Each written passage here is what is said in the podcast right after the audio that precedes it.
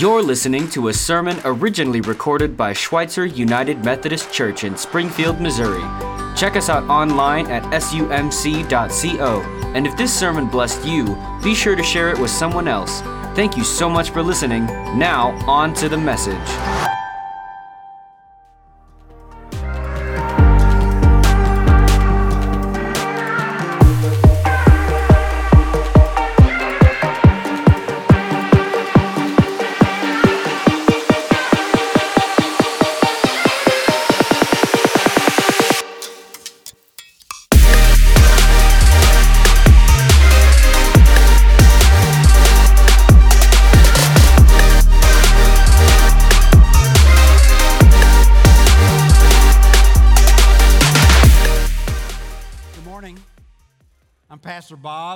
We are in the midst of a series of messages about faith questions. We're looking at some of the hard questions. Uh, we're looking at the questions that are pretty critical in life to address and to get right and to get a sense of, of uh, wisdom. And so uh, last week we started by asking, how do we know what, how God is like? And we looked at the understanding that God wants to reveal himself through natural revelation, through the scriptures, certainly through his son Jesus, and through the Holy Spirit. And today we're going to be looking at the scriptures as we talk about the question why is the Bible the book for me? Now, that's a leading question, isn't it? It's assuming that the Bible is the book for you. Maybe it is. Maybe it isn't. So I want to, in this message, talk with you about what the Bible claims to be true about itself, how it's self authenticating. I want to look at some pushback from that and reality wise, the many different kind of approaches that people have toward the scripture and its authority. And most of all, I want to point us out to some very clear ways in which we can engage in Scripture and meet the God in the Bible. And so this morning, I want to invite you first to get started by looking at the Bible yourself. So uh, get out your phones, go to the Schweitzer app, go to the Bible version on your phone, pick up the printed Bible in front of you. And we're going to look at the words of Scripture in 2 Peter chapter 1, verses 16 to 21, as we look at the words of the old apostle himself near the end of his life and what he has to say about the authority of Scripture and how it came to be. Are you there? We'll give you a moment. In your Pew Bible or on your phone. Now, notice these words of Scripture. Think about the writer. Think about the person that had been there with Jesus. For we were not making up clever stories when we told you about the powerful coming of our Lord Jesus Christ. We saw his majestic splendor with our own eyes when we received when he received honor and glory from God the Father.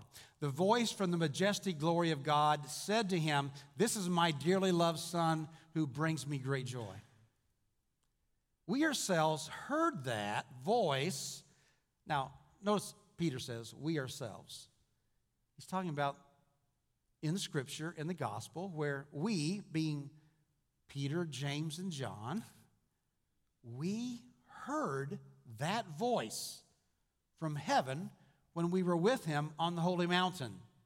Because of that experience, we have even greater confidence in the message proclaimed by the prophets, referring to the scriptures that predated Peter, the Old Testament scriptures. You must pay close attention to what they wrote. For their words are like a lamp shining in a dark place until the day dawns and Christ, the morning star, shines in your hearts. Above all, you must realize that no prophecy in Scripture ever came from the prophet's own understanding. That's important to note, isn't it? It's not from own human initiative or understanding or from human initiative. No, those prophets were moved by the Holy Spirit and they spoke from God. Now, that's quite a claim.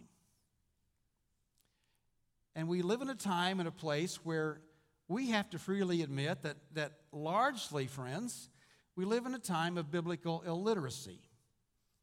Many of us in the church really do not understand or read in a comprehensive way the whole meaning of Scripture. And yet, why it's so important is the summarization of what Simon Peter just wrote. What's he saying? He says the apostles didn't cleverly devise these stories. He's saying that the apostles were eyewitness accounts, eyewitness accounts of Jesus Christ, the revelation of God. That the Holy Spirit is the primary source, not human initiative. That these words are light in a dark place. One of the very first scriptures I learned in vacation Bible school as a kid, maybe you learned this as a child too, is Thy word is a lamp unto my feet and a light to my path. Its words I hide in my heart that I may not sin against God. And the reality is, you and I are living in a dark world where, where we can be in a dark place.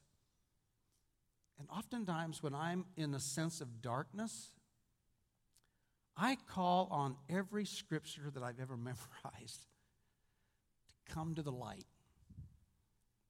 And so, if you are a person that reads Scripture and knows some Scripture and memorizes some Scripture, you can bring that into that dark place that you're going through. And that Jesus Christ is front and center in these stories.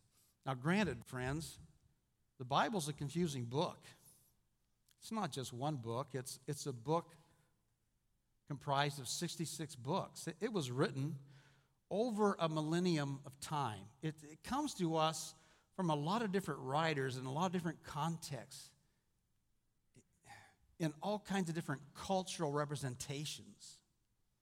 And it is honestly hard to wade through. And in the midst of this, we don't always see its relevance what does the weird story of an axe floating upstream have to do with my life? Really? There's all kinds of different catastrophes, triumphs, and tragedies.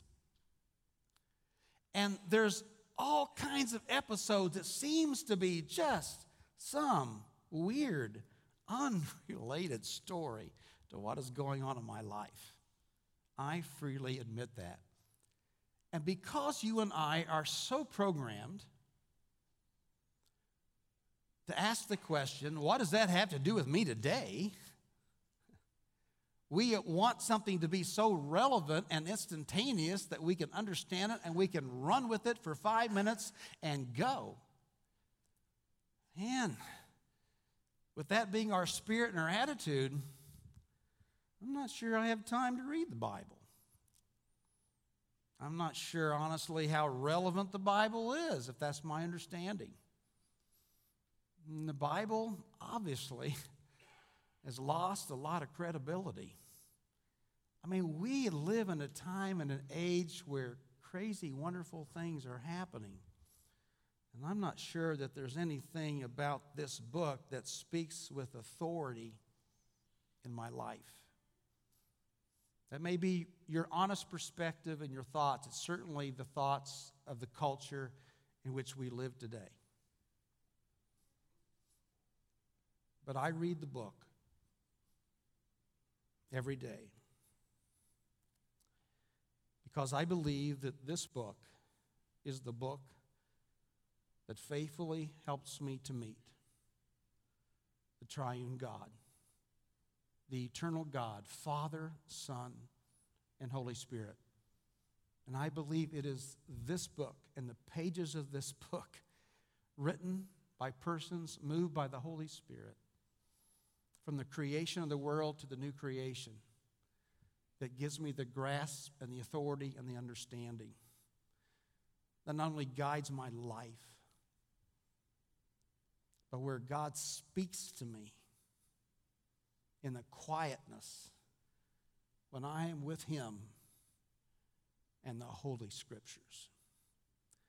And I want to ask you the question, friend what is the book?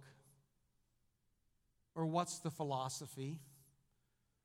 Or what's the authority beyond your own subjectivity and your own whims and your fancies and the fads and all the things that's coming at you? What's the authority? What's the book that's the book for you?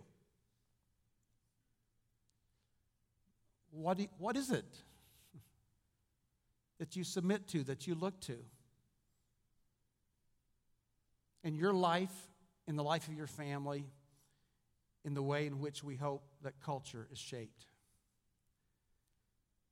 In all the crazy, seemingly isolated stories of the Bible, I'm struck with there's one big story and all these little crazy stories seem to be about this one big story. And the one big story can be summarized in three great statements that the good news is that we human beings are created in the image of God, that we have intrinsic worth and value, and we're greatly loved by God. At the end of my message last Sunday, you may or may not have heard it, that's fine. I said something I wasn't expected to say. It wasn't in my notes, but I feel like it was from the Holy Spirit as I was preaching from Colossians 1 15 to 20. And I said, based on the scripture and, and the evidence of scripture and the witness of scripture, you are loved by God the Father as much as He loves Jesus the Son. Now, that to me is staggering good news.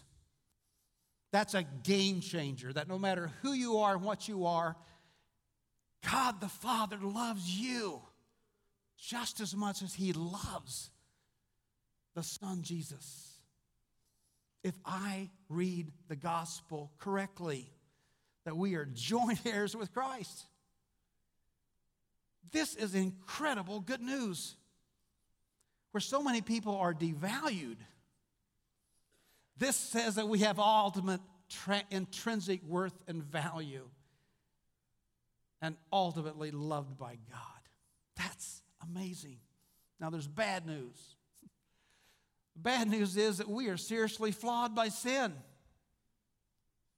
and we're helpless to save ourselves. Now, I don't need you to tell me about my flaws. And I don't think you need me to tell you about my flaws. Did I say that right? Because we're all flawed. And my view of your flaws are affected by my flaws. But the deal is, we need an authority that capsulizes in the whole tenor of Scripture that there's things about us just not right. And we are helpless to save ourselves. Does that make you gulp a little bit? But the good news is that Jesus Christ came into the world to save us weakened in our human condition.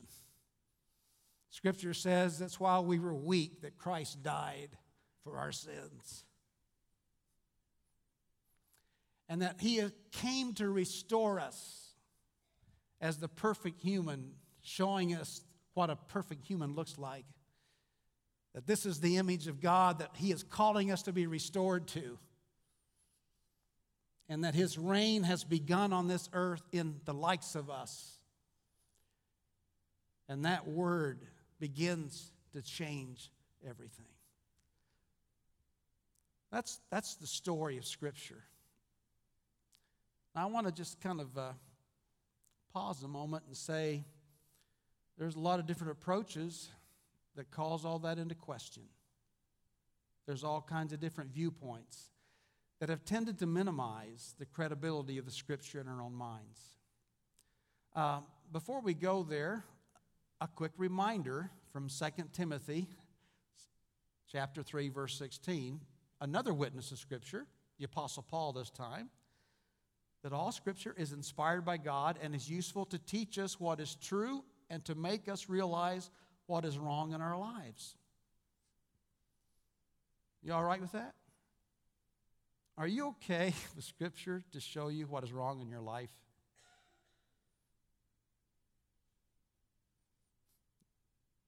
It corrects us when we're wrong, and it teaches us to do what is right. God uses it to prepare and equip His people to do every good work. And so, with a sense of humility, I place myself before the Scriptures. Now, what's, uh, what's gotten in the way with all this? Many people believe in their approach to Scripture that what's shared in Scripture, it really didn't happen. It didn't happen then, and it didn't happen now.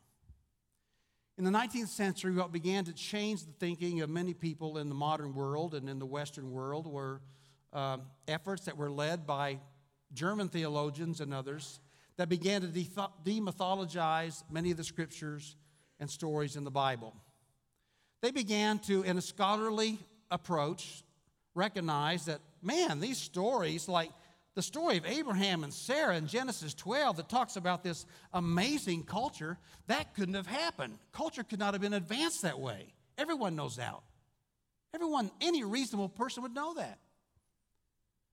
And yet, even though archaeological digs have since then proven that the very type of culture that was the Bible described in Genesis 12 actually did happen, well, began to be a prevalent movement in the teaching of pastors and seminarians and the academia world was a demythologizing of the Bible.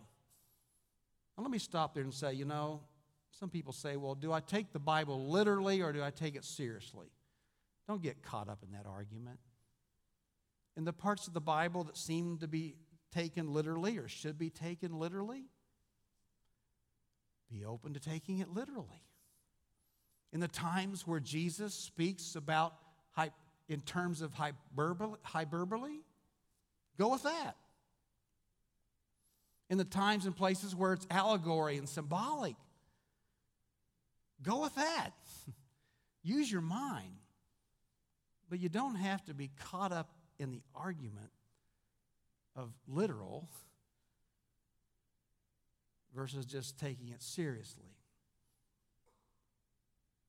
In the age of enlightenment, what began to happen was that people that used to take the scripture seriously did not. And in our humanism, Thomas Jefferson being the son of enlightenment, gives a perfect example of the approach that many people have to Scripture today. Our third president basically took the Gospels and took away from all the gospel teaching the miracles and the healings and all references to God and created what we, he called the philosophy of Jesus. And he said to his friends, It's like I extracted some diamonds from the dunghill. Hill. I replaced all that crap and removed it. And Thomas Jefferson then had a very, very thin Bible. Many people have a very, very thin Bible today. The Jesus Seminar folks in the latter part of the 20th century began to openly question seriously about anything that was authentic in Scripture. And that became pervasive again in many different schools of thought. And as I say this, you know, I'm not against academia. If you want to call some of the approaches that are so mindset and blindsided academia. And many have reduced the teachings of Scripture to the red letter movement. I'm going to go with the words of Jesus here. I'm only going to apply what's in the red letter in the scripture. I'm not going to take the whole counsel of scripture together. Bob Mumford is a popular Bible preacher, and he was he had a dream one night, and in the dream, his Bible was laid out, and some places of the Bible were really huge print. The pages were enlarged, and many parts of the Bible were very, very minimally small. And in the dream, God said to him, Bob, I want you to preach the whole Bible, not just your favorite parts. You know, I don't even like the question anymore what's your favorite part? Or what's your favorite scripture? It's not that I find all scripture equal in value. I read the Gospels more than Leviticus. And yet I need to wrestle with the reality that if God can make an axe go upstream in the river, God can turn around something in my life. And so this opens up and begins to make sense of the Bible. So let's go to some scriptures, or let's go to some of the clear pathways in which we can begin to let the Bible make sense of our lives. One of the things that Pastor Jason is doing is leading a class on Wednesday nights on faith questions. And this particular Wednesday night, if you want to grapple with some foundations of how you can uh, academically, thinking wise, approach the scripture that's responsible and recognize the authority of scripture, I commend to you to go to that class. You don't have to go to the other classes, but you can go Wednesday night upstairs in the gym, above the gym, 6.30 to 8 o'clock. Or you can visit Tim Smith as a teenager in the youth room as they're approaching the same subject. We need people to grapple with us about the scripture. And we need someone to help teach us how we begin to make sense of the scripture.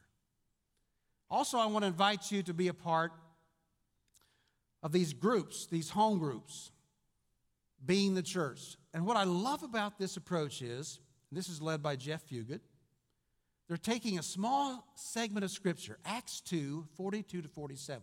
You may want to write that down. Acts 2 42 to 47. And it's a very small description of what the early Christians were doing. And so they were to adhere to the apostles' teaching. So this class is going to be looking at some of the teaching of Scripture. That they met in prayer. So this class one week is going to be praying. They're going to meet in homes because they met in homes. They're going to share in Holy Communion because they shared in the meal together. They're going to worship because they worship. They're going to share generously in some way because the scripture says the early Christians did that. In other words, Bible study was never meant to be a Bible study where we just read about these facts, but the Bible needs to come alive. And so if you're looking for a place to find Christian community and or maybe you're just stuck in the mud, you're not signing your life away, you're only signing up for 7 weeks. and I would encourage you to, to talk to one of the nice people in the foyer or to go online or to mark your box this morning and say, Yeah, I'm open to being a part of a home group that's looking at Scripture together, but actually doing it. We offer at Schweitzer also the daily text. The daily text is led by J.D. Walt from Seedbed. How many of you subscribe to the daily text every day? Yes, many of you do this. It's a wonderful opportunity where a person who is academic and also devotional to the understanding that these things really happened in Scripture. And these things can really happen today. And it challenges us. And every day, I just sit with a word and hear the words and thoughts of J.D. Walt and I wrestle with the questions. And I ask God, how can what you did back then begin to happen more and more today? Final thing I want to say about the scripture, it's, it's the most important thing of all, is that whenever you simply open the book and you sit with it, and you invite the Holy Spirit to sit with you, that God speaks to us out of this book. And oftentimes, God will say something to me from the book, and then it's like God stops talking. And God's not going to keep talking to me until I do what God told me to do. And so this morning, I, I want to end this message by inviting you once again to go back to the book with me. And this time we're going to look at Acts 8. Acts, which is the fifth book in the New Testament. And we're going to look at the story of the Ethiopian eunuch and how that he, as one person, came to know faith in Jesus Christ. Because the scripture is written primarily that people may know God, people may come to know God, the one true God, and Jesus Christ, whom he has sent. Now, the Ethiopian eunuch is on a wilderness road, and Philip is one of the 12 apostles, one of the original 12 guys hung out with Jesus for three years, an eyewitness account. And this scripture tells a story about how other scripture in Isaiah helped this man come to faith in Christ. So look at these words with me Acts 8, beginning of verse 26. Then an angel of the Lord said to Philip, Get up and go toward the south to the road that goes down from Jerusalem to Gaza. This is a wilderness road, so he got up and went. Now, don't you just love that? he said, Get up and go. And then he got up and went. See, Scripture is alive, it's dynamic. It's not something we're just supposed to sit and study. It's not supposed to be about facts or figures. It becomes a dynamic, living word in your life when you pay attention to what God is saying for you to do. And when you go, when you get up and go, then the Spirit becomes more and more alive in you. Philip was told, Get up and go. And so he got up and went. Now, there was a, an Ethiopian eunuch, a court official of the Candace, queen of the Ethiopians, in charge of her entire treasury. This was a really important dude. And he had come to Jerusalem to worship, and he was returning home seated in his chariot. He was coming back from Jerusalem. He'd been to the Jewish temple. He was an outsider, he was a foreigner, and he was a eunuch. He wasn't considered a whole person, he had some missing parts. And many times we don't feel like we're a whole person.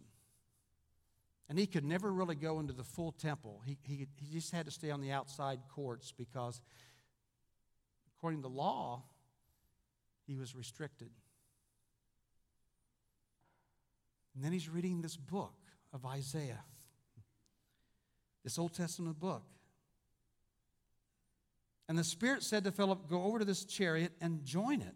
So Philip ran up to it and he heard him reading the prophet Isaiah. He asked, Do you understand what you're reading? And he replied, How can I unless someone guides me? And he invited Philip to get in and sit beside him. Isn't that a beautiful vision and image? We need other people to guide us if we're new to the scripture. We need to continue to have other people guide us and helping us understand the scripture. And if we are a student of the scripture, we need to be helping other people Meet them where they are, where they can ask their questions, and no question is a foolish question.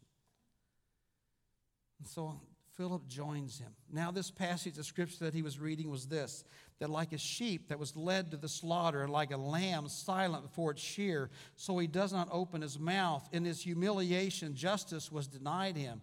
Who can describe his generation? For his life is taken from the earth. And the eunuch is totally confused. And he asked Philip, well, About whom, may I ask, does the prophet say this? About himself or about someone else? And then Philip began to speak, and starting with this scripture, he proclaimed to him the good news about Jesus. So Philip uses scripture to share with the Ethiopian eunuch that Jesus is the Messiah, that Jesus was the lamb that was before its shear, that Jesus was the great sacrifice, that Jesus is the suffering servant that died on behalf of all the people. He shares the good news with this eunuch. And as they were going along the road, they, they came to some water, and the eunuch said, Look, here is water. What is to prevent me from being baptized? I don't know who you are, what you are, what you've done, anything about you. But there's absolutely nothing that would prevent you from being baptized, would prevent you from being fully accepted by the God who loves you just as much as he loves Jesus the Son. And they stopped the chariot. And both of them, Philip and the eunuch, went down into the water and Philip baptized him. And just as God used the Old Testament scriptures of Isaiah, may God use this story today to speak to your heart. And this morning, that's, that's the question I want to place before you. What's to stand in the way of you being baptized? Have you been baptized? Have you come to faith in Jesus Christ? If you've not come to faith in Jesus Christ, would, is the Spirit speaking to you this morning? This, this is making sense to me. And God is opening up your heart and your spirit, inviting you to come. So if you've never been baptized and you want to be baptized this morning, I invite you to come and speak to one of us pastors. Just come up to us indicate you want to be baptized, that you are a person that has faith in Jesus Christ.